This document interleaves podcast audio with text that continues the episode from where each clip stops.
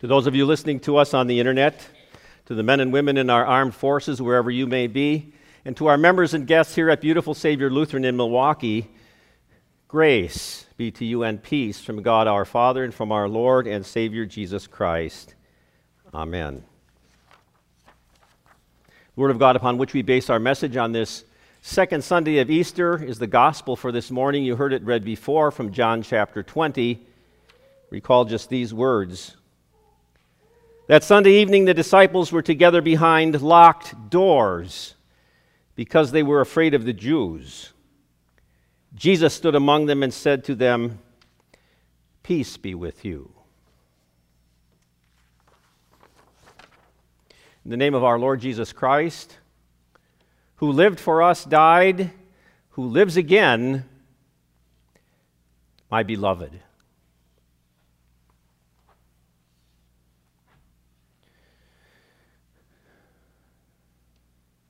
The season of Easter is not just about an empty tomb and some bewildered people. It's about a Savior who died and came back to life and appeared to his disciples. Now, the reason for mentioning that this morning is to remind ourselves that Christianity is not based on blind faith, where you throw all human reason aside. Christianity is trusting in visible historical evidence. And that's why, after his death and after he came back to life, Jesus appeared to his disciples. He appeared to his disciples to provide them with evidence. And he appeared to his disciples to provide them with peace. After Jesus' death and resurrection, and before his ascension into heaven, Jesus stayed on earth for 40 days and appeared to his disciples to provide them undeniable, physical, empirical evidence that he was alive. Because, as St. Paul tells us, if Christ hasn't come back to life, your faith is nonsense, and sin still has you in its power. And so it was that Jesus went to great lengths to appear to his disciples, as St. Paul reminds us in 1 Corinthians. He says, I passed on to you the most important points of doctrine that I had received. Christ died to take away our sins, as the scriptures predicted. He was placed in a tomb. He was brought back to life on the third day, as the scriptures predicted. He appeared to Cephas, Peter, Next, he appeared to the 12 apostles. Then he appeared to more than 500 believers at the same time.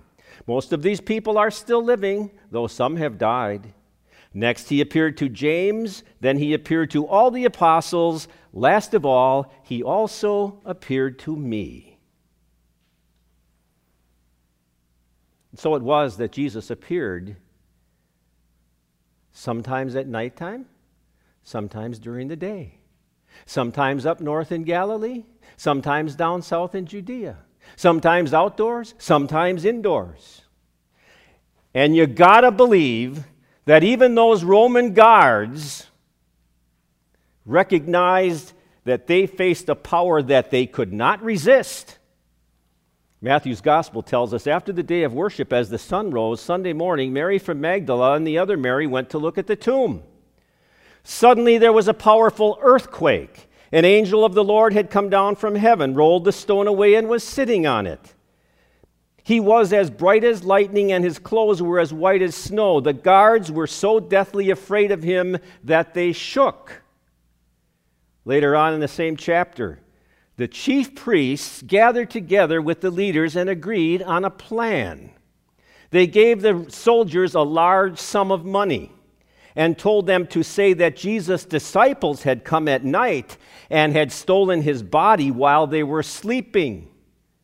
They added, If the governor hears about this, we'll take care of it and you'll have nothing to worry about. The soldiers took the money and did as they were told. Their story has been spread among the Jewish people to this day. And then we heard from the epistle from uh, St. John his parallel account to John 1. Remember in John 1, in the beginning was the Word, and the Word was with God, and the Word became flesh. The Word is Jesus.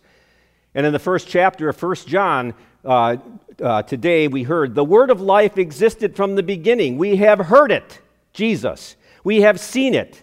We observed and we touched it. Empirical evidence that Jesus had been dead and now he was alive. And so it is that the verses before us this morning from John chapter 20 talk about two special appearances of Jesus to his disciples.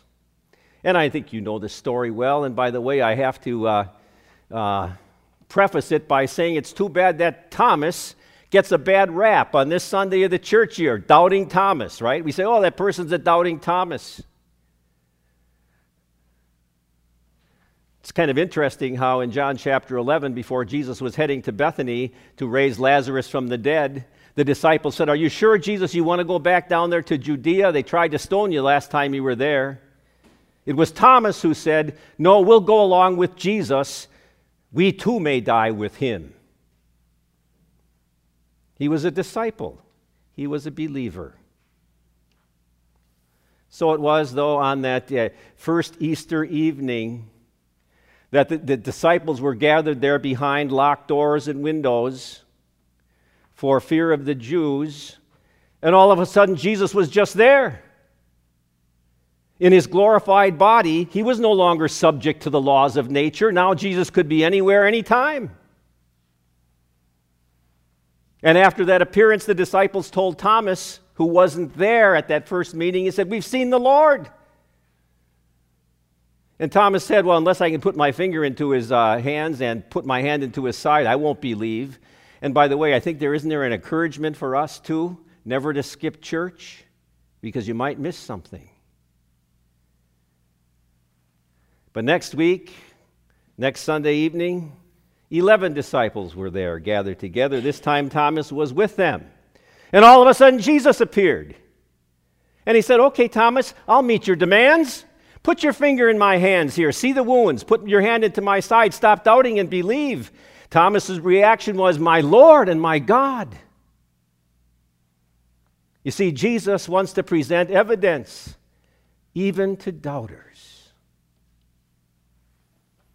Now, as important as the evidence is of Jesus' appearance after his resurrection, Jesus also came, just as important, to provide peace.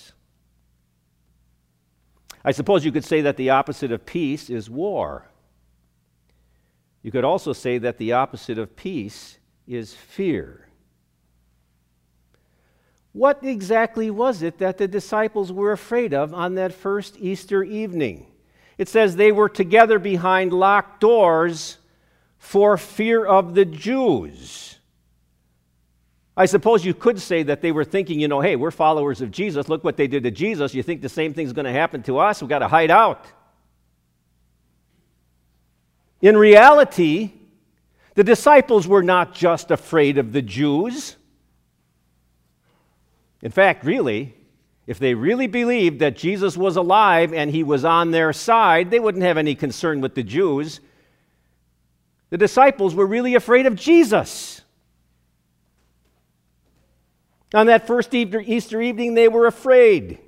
They were meeting behind locked doors, and all of a sudden, Jesus is there. Now, you've heard the story before, but come on, how would you react? How would you react if one of your dead relatives all, all of a sudden appeared in your living room? I'm sure you wouldn't say, Oh, that's really nice.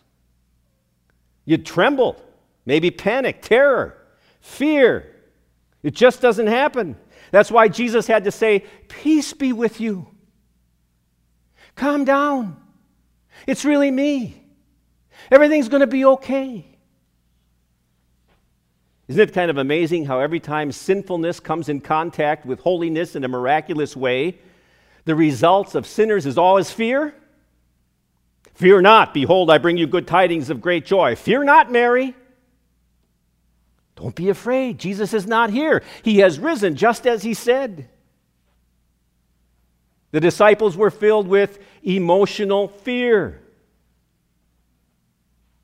But they were also filled with spiritual fear. They were afraid. Was Jesus, their leader, going to be angry with them? Peter, I told you you were going to deny me. Disciples, I told you that you'd flee. I told you that I was coming back from the dead. Would he scold?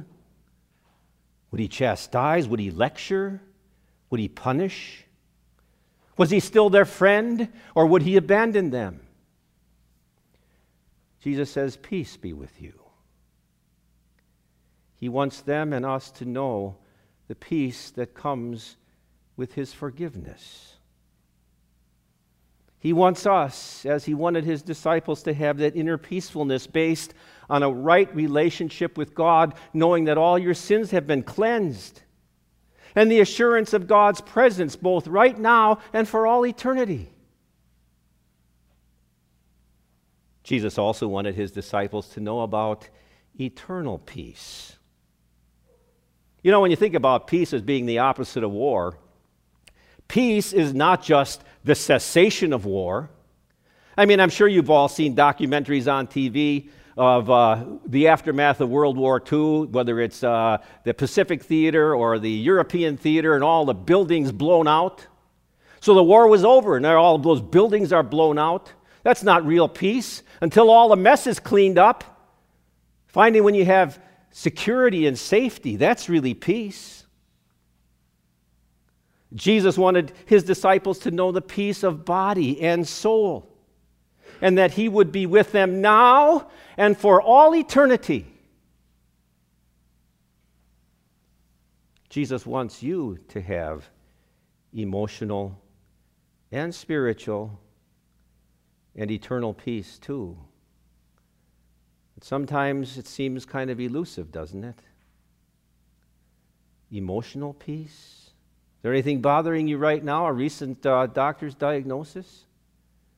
Financial problems, family turmoil? How about spiritual peace? Remembering a time when you really messed up and you're still really wondering, is God really going to forgive me? And how about eternal peace? We have those doubts. What's really going to happen beyond the grave? Did you notice in the account for this morning, even Jesus coming to his disciples did not calm them completely. They were still behind locked doors the next week. In the real world, we struggle. We don't always comprehend and experience the peace of God in all of its fullness that passes all understanding. We struggle with faith just like Thomas. And we have to remind ourselves that the commodities of peace and faith are not commodities that we produce, but they're gifts of God. Dr. Martin Luther says faith rests on the testimony of the Word. He went on to say, I believe what God's Word promises if I feel it or if I don't feel it. Thank God that our faithlessness does not stop Jesus from coming with his blessing of peace.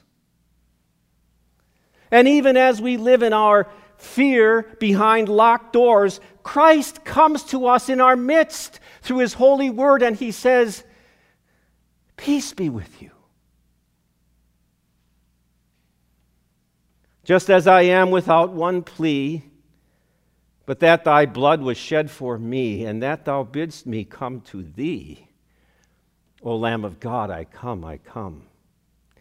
Just as I am, though tossed about with many a conflict, many a doubt, fightings and fears within, without. O Lamb of God, I come, I come.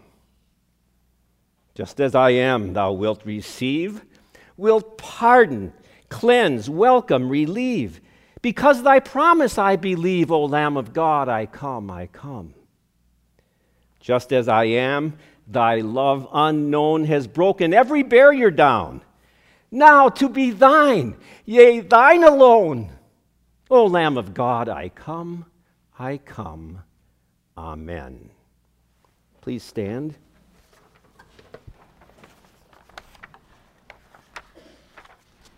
The peace of God, which passes all understanding, shall keep your hearts and your minds through faith in Christ Jesus. Amen. We confess our faith in the words of the Apostles' Creed. I believe in God the Father Almighty, maker of heaven and earth, and in Jesus Christ, his only Son, our Lord, who was conceived by the Holy Spirit, born of the Virgin Mary, suffered under Pontius Pilate was crucified, died, and was buried. He descended into hell. The third day he rose again from the dead. He ascended into heaven and sits at the right hand of God the Father Almighty. From thence he will come to judge the living and the dead.